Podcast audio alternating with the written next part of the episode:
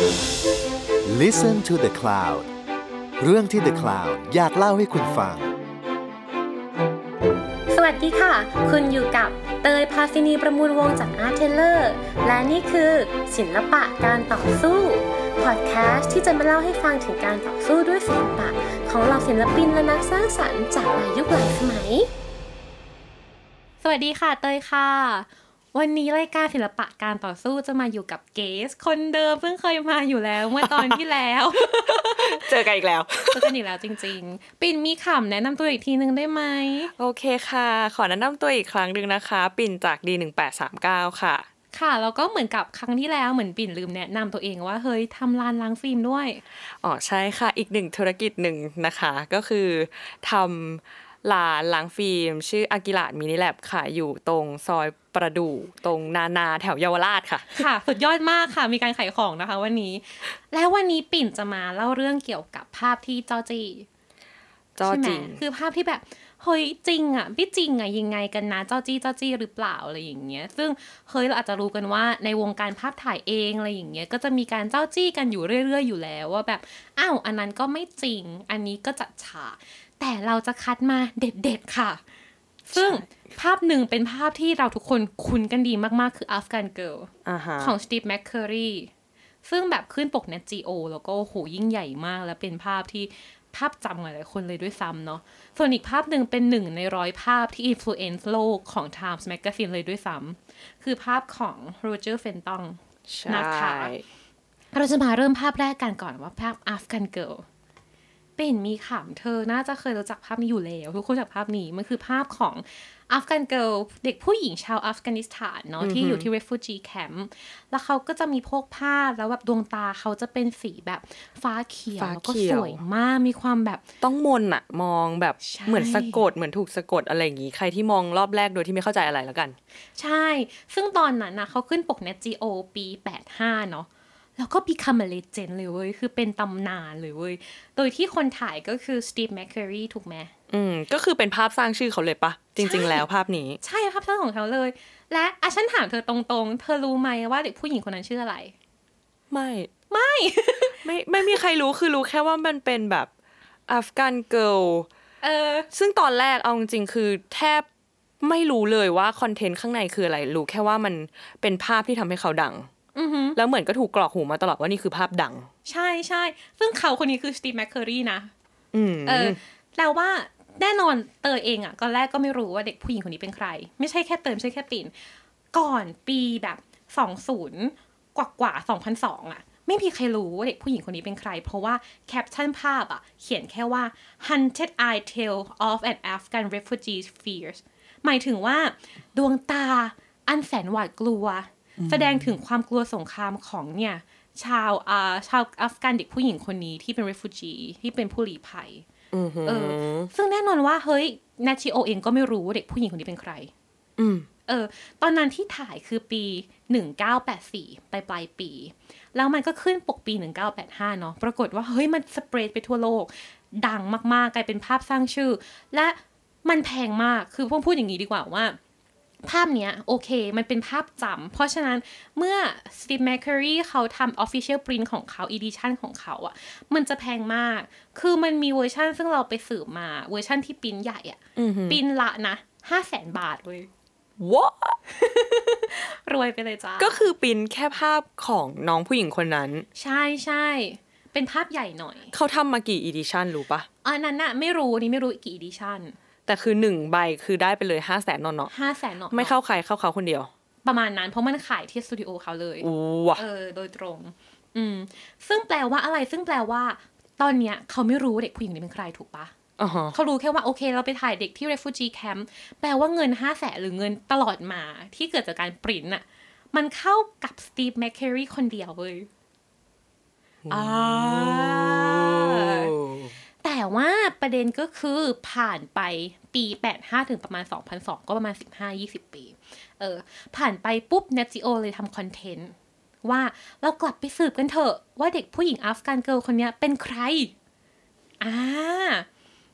เขาก็เลยกลับไปตรงแคมป์นั้น ซึ่งแคมป์ตรงนั้นก็คือจะอยู่ที่ปากีสถานเนาะเพราะเขาอะแบบ refugee มาจากตอน Soviet Afghan War โอเค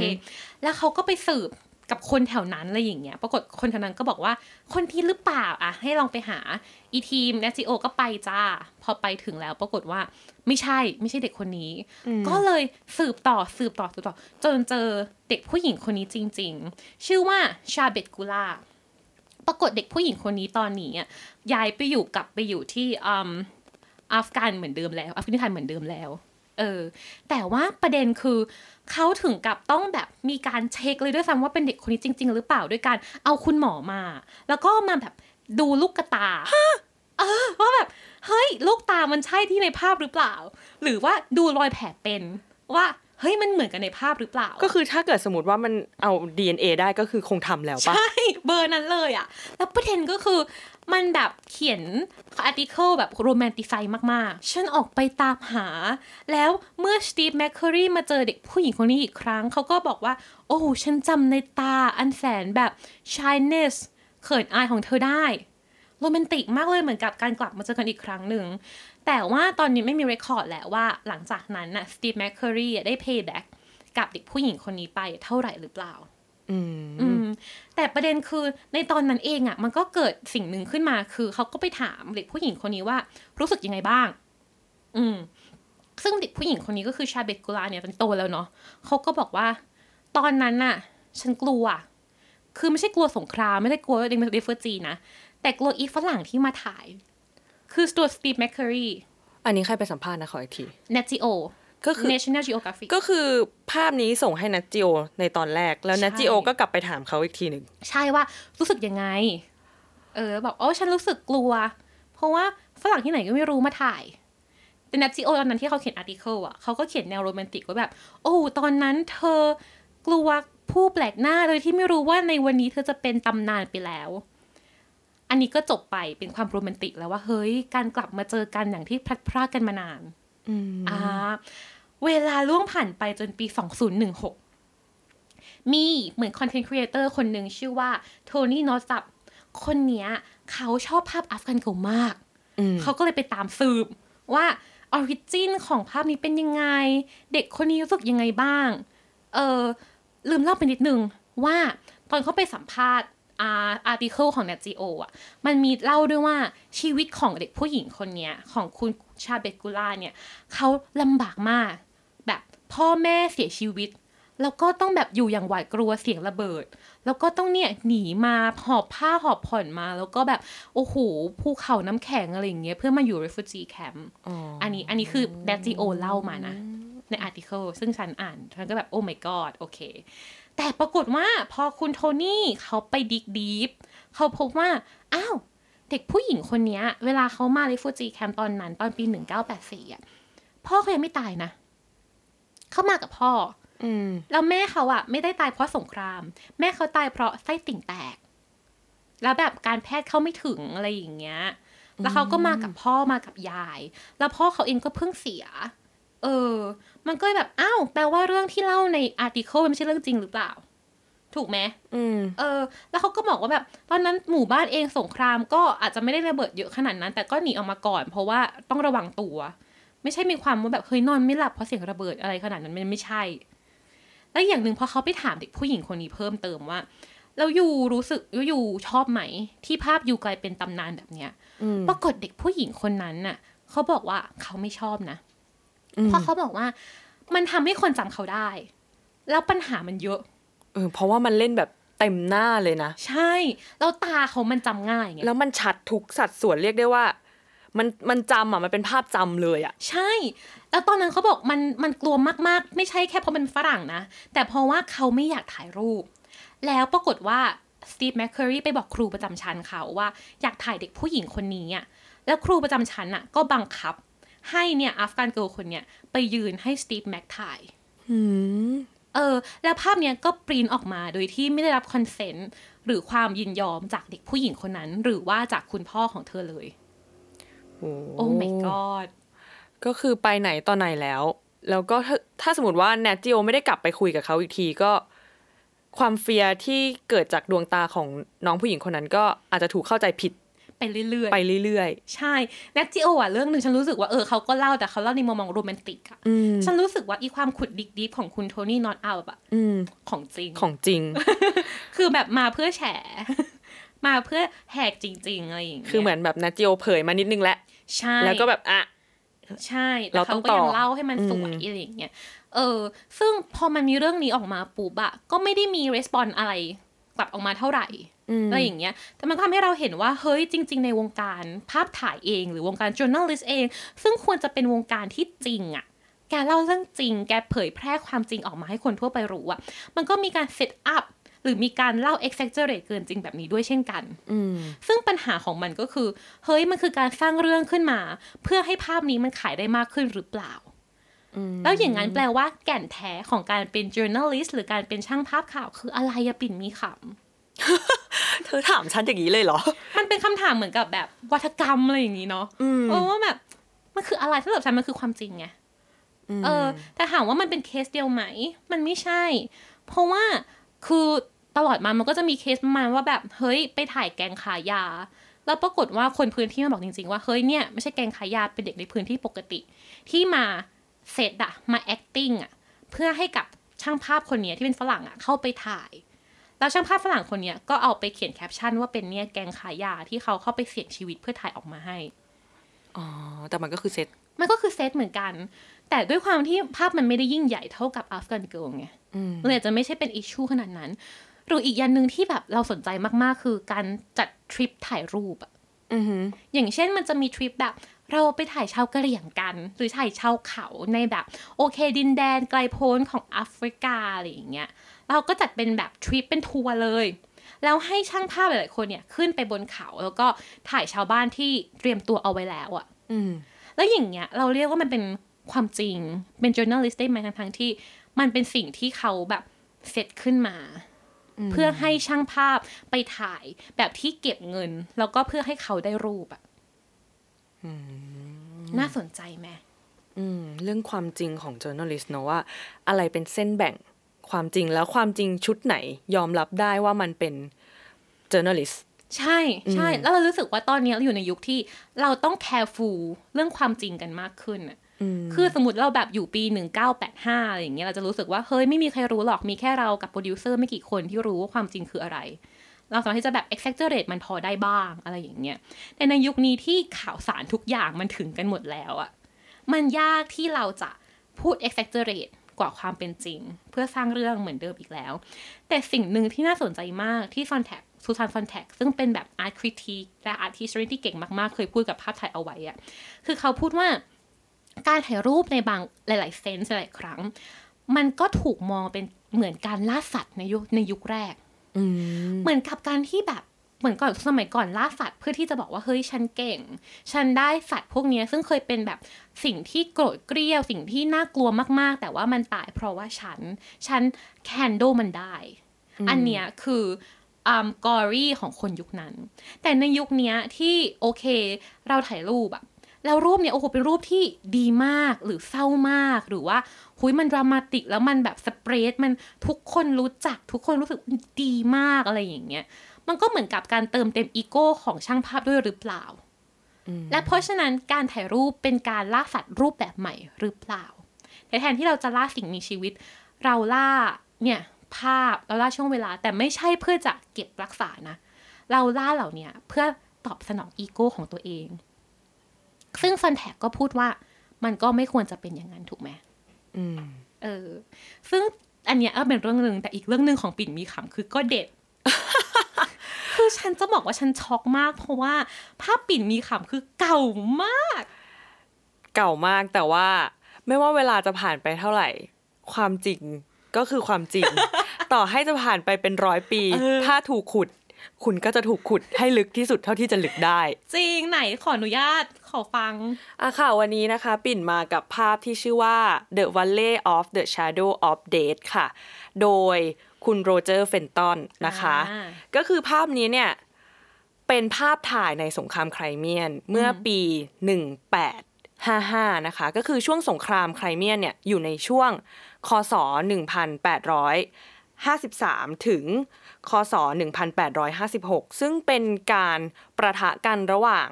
เออเขาเรียกว่าอะไรสองขั้วอำนาจก็คือรัสเซียปะทะกับ เอ่อประเทศ อย่างประเทศ ฝรั่งเศส อังกฤษ จักรวรรดิออตโตมันแล้วก็ซาร์ดิเนียอ่า alliance ว่างั้น ใช่ก็คือเป็นสัมพันธมิตรกับรัสเซียนั่นเองที่ปะทะกันตีกันค่ะใช่ ก็คือถามว่าภาพเนี้ยถ้าเกิด ใครที่ได้ศึกษาเรื่องภาพถ่าย หรือว่าเคยพอเปิดหนังสือเกี่ยวกับภาพถ่ายมาบ้าง มันมักจะไปปรากฏเป็นภาพที่ควรจดจำหรือภาพที่ควรรู้จักอืมหรือแม้กระทั่ง Times เองก็หยิบมาเป็นหนึ่งในหนึ่งร้อยภาพที่ควรรู้อ่าใช่ก็ไม่คือ คือเรียกได้ว่ามันถูกปรากฏอยู่แทบทั่วทุกแห่งหน ถ้าอธิบายว่าภาพคืออะไรสำหรับคนที่ไม่มีเวลาเซิร์ช Google ในตอนนี้กำลังฟังเราระหว่างขับรถอยู่นะคะ ก็คือเป็นทุ่งถนน เป็นแบบพื้นดินเรียบๆไม่เรียบขนาดนั้นขรุขระนิดหน่อยอืมเป็นทางรถเหมือนทางรถมีทางมีทางรถผ่าน แล้วก็มีลูกระเบิดกลมๆเนี่ย วางเรียงรายอยู่ ตรงพื้นถนนนะคะ ซึ่ง ความพิเศษเนี้ยมันต้องย้อนไปที่คุณเฟนตันถูกส่งไปถ่ายที่สงคราม เพื่อให้เกิดเป็นรูปภาพออฟฟิเชียลในสงครามนะคะ แล้วภาพที่เขาถ่ายเนี่ยเขาไปถ่ายแล้วเก็บมาได้ 360 รูปมก็คือเป็นเก็บมาเนี่ย 360 เป็นแบบฟิล์มแก้วกลับมาโอเคเพื่อมาล้างที่อังกฤษอะคุณเฟนตันเป็นคนอังกฤษนะคะ ลืมค่ะลืมพูดค่ะไป ก็คือ แต่ e สามร้อยหกสิบเนี่ย ความพิเศษทำไมคนถึงต้องเมนชั่น หรือว่ากลับมาขุดคุย เพราะว่าภาพเนี้ยมีสองเวอร์ชันค่ะ อ้าว ซึ่งเวอร์ชั่นแรกเนี่ย ทุกคนก็ต่างรู้ว่า โอเค มันถูกค้นพบแล้ว แล้วก็ถูกจัดแสดงอะไรเรียบร้อย แต่อีกเวอร์ชันหนึ่งที่พบเนี่ย มันพบเมื่อปี 1981 อ้าว ปิ่นมีขำแล้วมันต่างกันยังไงสองเวอร์ชันเนี้ย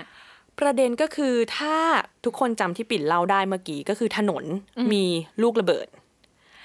ในเวอร์ชัน1855 นะคะค่ะอีเวอร์ชันที่พบ 1981 เนี่ย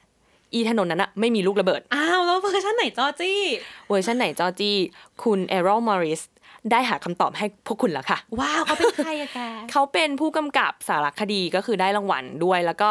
สำหรับใครที่ เอ่อมี Netflix ก็มีสารคดีของเขาอยู่ก็ลองอ่าฮะ search ชื่อเขาได้เลยนะคะได้ก็จะมีอยู่ เขาได้ทำการขุดคุยละกัน เกี่ยวกับประเด็นของภาพนี้ว่า ถ้ามันมีสองเวอร์ชันอะแล้วมันดันมีการวางระเบิดหรือไม่วางระเบิด อีลูกระเบิดมัน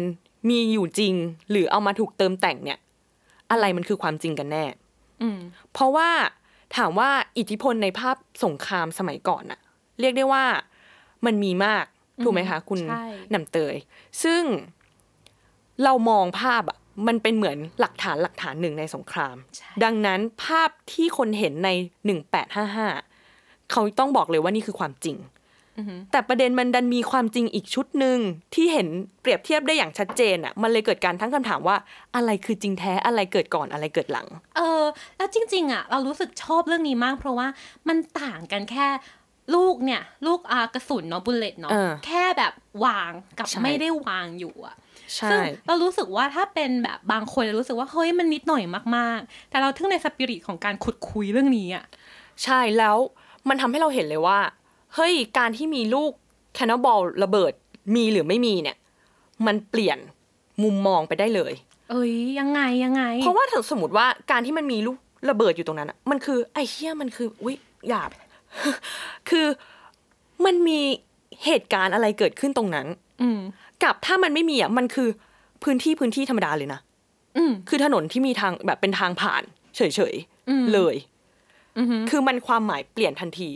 ใช่ความจริงเปลี่ยนด้วย ซึ่งคุณเอโรมอริสเนี่ยก็ได้ขุดคุยว่าอะไรกันแน่ โดยเขาเอาสองรูปมาเปรียบเทียบถูกไหมคะ ค่ะ เสร็จแล้วเนี่ยเขารู้สึกว่า เฮ้ยเขาเห็นเงา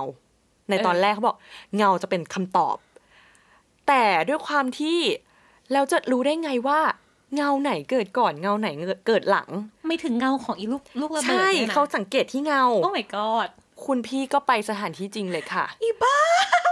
ลงสู่พื้นที่ เออเอาหาลูกระเบิดที่ใกล้เคียงอะรูปอะกลมๆที่ใกล้เคียงกับสิ่งที่เห็นในภาพมากที่สุดไปวางในที่จริง โอ้ my god แล้วดูว่า เฮ้ย เงาอะไรเกิดก่อนอะไรเกิดหลัง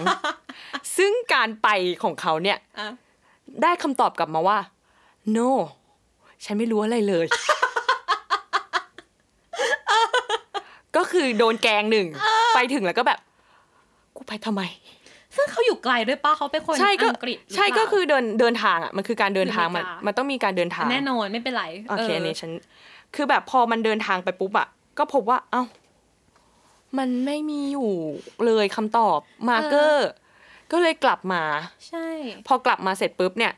ก็มานั่งเปรียบเทียบภาพสองภาพเรสนิดนึงคือประเด็นอีกอย่างหนึ่งตอนนั้นที่มันหายากมาก ๆอะ เพราะว่าภาพถ่ายจากฟิล์มกระจกแก้วนั่อืนมเนาะมันเห็นแสงทิศทางแสงยาก ใช่ ใช่ไหมใช่เออมันทำให้เราแบบตรวจสอบยากมาก ๆ ว่าตกลงเงาเนี่ย เป็นยังไงของจริงใช่หรือเปล่าหรือแบบไหนใช่แล้วทำไงต่อถ้างั้นอะเขาก็เลยแบบ อะในเมื่อตอนแรกที่เข้าใจว่าเงาจะช่วย เพราะว่าอืมถ้าเป็นกล้องปัจจุบันรายละเอียดเรื่องเงาเรื่องอะไรมันน่าจะชัดอยู่แหละใช่แต่เมื่อก่อนพอมันผ่านกระบวนการโปรเซสการล้างมาแล้วอะมันถูกลดทอนลงถูกไหมอย่างที่หนำเตยบอก แล้วพอมาถึงปุ๊บเขาก็เลยมามาเพ่งเลย รูปสองรูป ว่ามันแตกต่างกันยังไง เออ แล้วเขาก็พบสิ่งที่เรียกว่า แรงโน้มถ่วงยังไง คือเมื่อเปรียบเทียบแล้วอะจุด ของก้อนหินที่อยู่ริมทางอะอืมมันไม่เหมือนกัน แล้วมันถูกเคลื่อนในแนวทะแยงลงก็คือตามแรงโน้มถ่วง ดังนั้นเป็นไปไม่ได้เลย ถ้าเกิดก้อนหินที่อยู่ข้างล่าง มันจะเคลื่อนขึ้นไปข้างบนเออเพราะว่าแรงโน้มถ่วงมันจะต้องบังคับให้ก้อนหินที่อยู่ข้างบนอะลงมาข้างล่างเออ ดังนั้นน่ะถ้ารูปไหนที่ก้อนหินข้างทางอะ มันอยู่ด้านบนอะเป็นภาพที่เกิดก่อนแน่นอน เพราะคนลุกอีกภาพหนึ่งอะ มันจะต้องตามแรงโน้มถ่วงที่ก้อนหินอะ มันเลื่อนลงมาถูกไหมคะ ใช่ค่ะ แล้วคุณแอโรมอริสก็ได้พบภาพที่เฉลยว่าอะไรเป็นภาพที่ถ่ายก่อน นั่นก็คือภาพที่ถนนไม่มีลูกระเบิดค่ะ เฮ้ย แปลว่าเกิดการจ้อจี้เอาระเบิดไปวางเหรอคะ อันนี้ก็ไม่สามารถบอกได้ขนาดนั้น แต่แน่นอนว่า ภาพแรกมันไม่มีลูกระเบิดอืมและภาพที่สองอะมันมาได้ยังไง อันเนี้ยเป็นคำถาม ก็คือหนึ่งช่างภาพอืมจัดการเองหรือเปล่า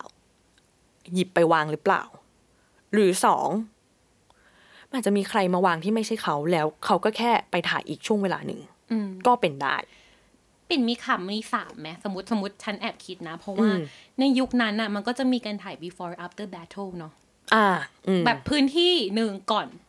ทะเลาะกันเออก่อนขอโทษก่อนสงครามอืมกับหลัง battle หลังเกิดสงครามอะไรอย่างเงี้ยมันเป็นไปได้ไหมว่าแบบภาพหนึ่งจะเป็น before ภาพหนึ่งเป็น after หรือว่าเขาได้พูดไหมเรื่องประเด็นนี้ คือเขาไม่ได้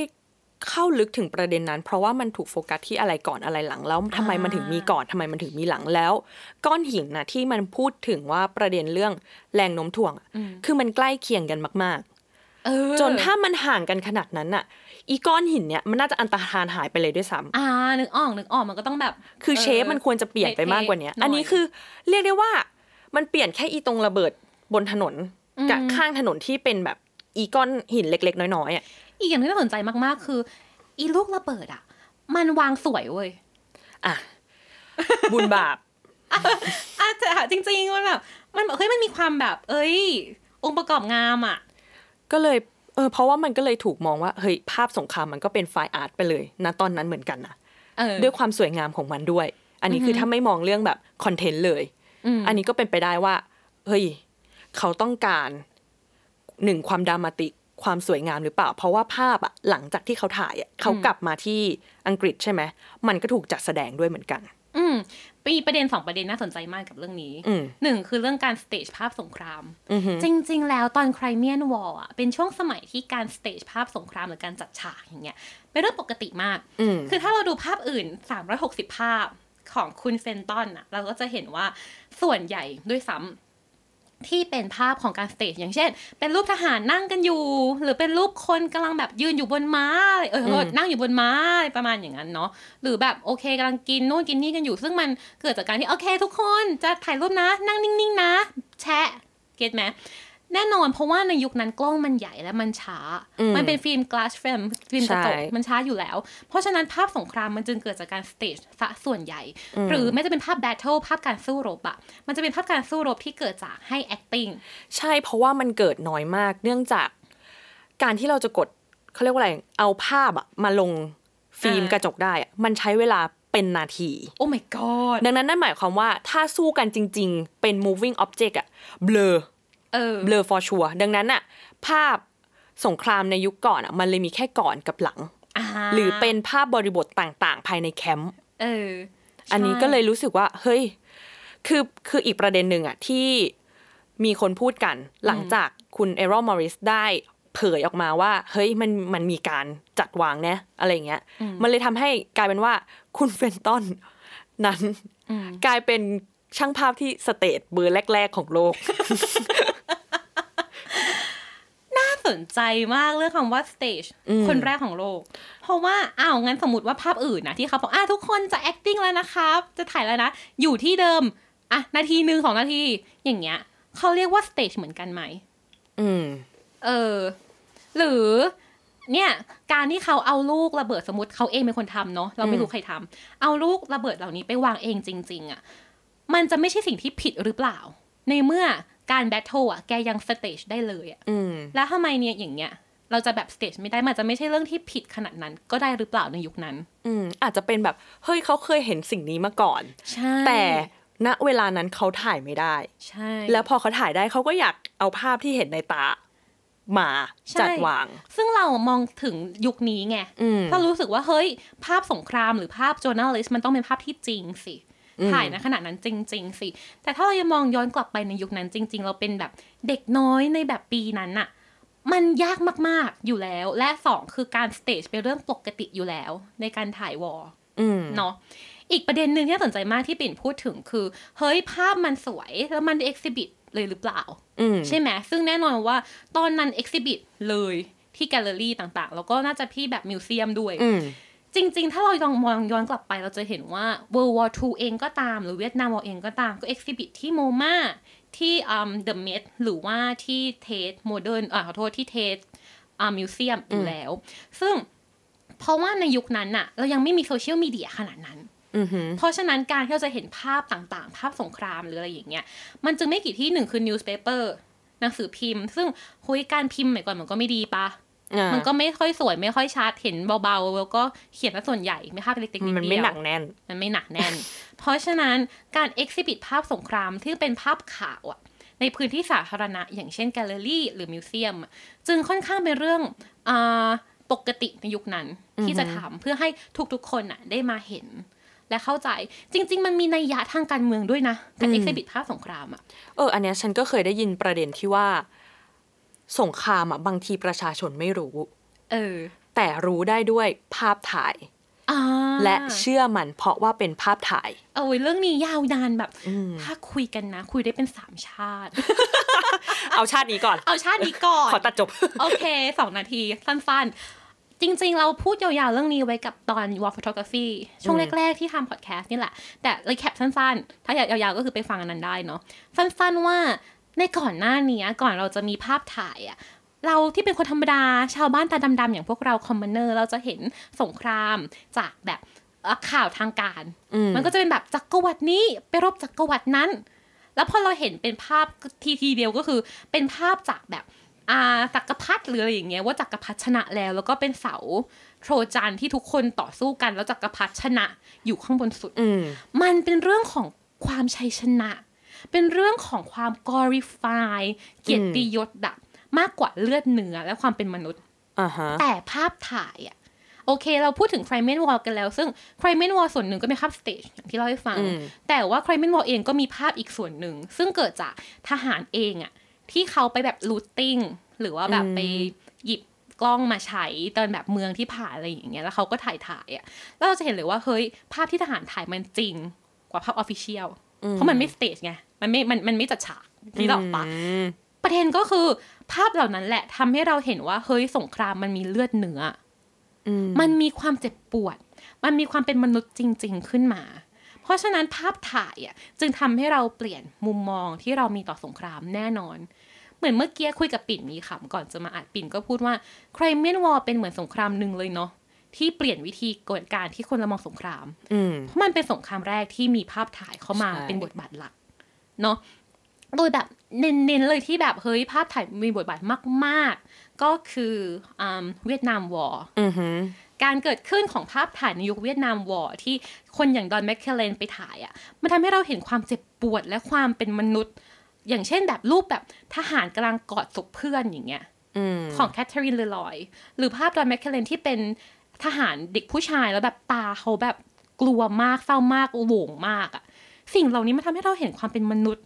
ในแบบทหารเรารู้สึกว่าเฮ้ย you ต้องเข้มแข็ง you ต้องอะไรอย่างเงี้ยแล้วจึงทำให้เกิดกระแสการต่อต้านสงครามเวียดนามที่รุนแรงมาก ๆ ในอเมริกาอือหือจนทำให้แบบสุดท้ายมันเกิดการเปิดเอกสารลับโดย New York Times ด้วยอะไรอย่างเงี้ยแล้วก็อ่าสามารถ end Vietnam War ในที่สุด แน่นอนคือ การเกิดขึ้นของภาพถ่ายมันมีบทบาทต่างๆ มาก ๆ ในสังคมเรา แต่เรารู้สึกว่าอีกสิ่งหนึ่งที่สำคัญมาก ๆ คือมัน humanize เรื่องราวต่างๆ ให้เราเห็นเรื่องราวต่างๆ ที่มีความเป็นมนุษย์อืมลิงก์ถึงกันมากขึ้นเนาะแต่ว่าจะบอกว่ากลับมาเรื่องเดิม เราไปกันไกลมากแบบมากกลับมาสุดค่ะๆกลับมาค่ะกลับมาค่ะ เรื่องการปลอมการจ้อจี้เนาะจะบอกว่าอย่างที่บอกว่าเนี่ยสองภาพหลัก ๆ เรามีกันจ้อจี้แหละ อืม แต่เราจ้อจี้กันเยอะมากนะ ถึงกับมีเว็บ รวมจ้อจี้ภาพเลยอะรวมภาพปลอมอะไหนคะเว็บอะไรเผื่อ คุณผู้ฟังจะได้ไปได้ตามความจ้อจี้ต่อ เดี๋ยวฉันจะไปแปะไว้ข้างล่าง โอเคพระว่ติดตามฉันได้ลืค่ะอ่านเอานะคะ ใครที่ขับรถอยู่ ประเด็นก็คือ ภาพหนึ่งอะที่แบบมีในเว็บนั้นเยอะมากๆ คือภาพพวก fashion magazineอ่าเออแล้วมันทำให้ฉันลิงก์กลับมาว่าอะไรกันวะที่ทุกวันเนี้ยเราเห็น แล้วมันจ้อจี้ แต่ว่าเรารู้สึกมันแบบ เป็นเรื่องปกติ รับได้ เออ เป็นจ้อจี้ที่ทำไมเรากูรับได้ เออ ฉันรู้ว่า อะ ยกตัวอย่าง ภาพโรออนขาวใสจักรแร้ ฉันรู้ว่าไม่จริงแต่รับได้ อีกอันหนึ่งที่เห็นทุกวัน แต่ทุกคนรับได้คือไอจีค่ะ อ่า บุญบาป บุญบาปคือเมื่อกี้เพิ่งไปคาเฟ่กับปิ่นนี้ขำแล้วก็ถ่ายรูปกินกาแฟกันมาเป็นร้อยรูป แล้วไม่จริงเลยแต่ไม่จริงเลย stage ทั้งนั้นค่ะ ใช่แล้วอย่างเงี้ยมันคือ stage photo หรือเปล่า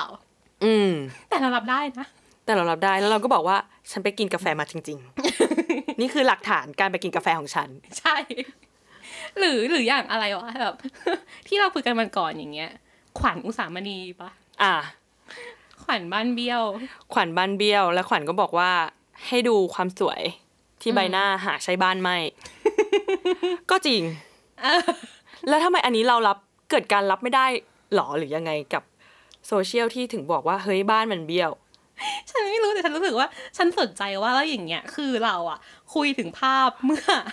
ร้อยกว่าปีที่แล้วอ่าฮะร้อยห้าสิบปีที่แล้วเนาะเออว่าเฮ้ยคุณเฟนตอนแบบมีสเตจหรือเปล่าอะไรอย่างเงี้ย แล้วปิ่นมีคำคิดดูสิ สมมติอีกร้อยห้าสิบปีข้างหน้า เด็กในอนาคตไม่เห็น IG อะ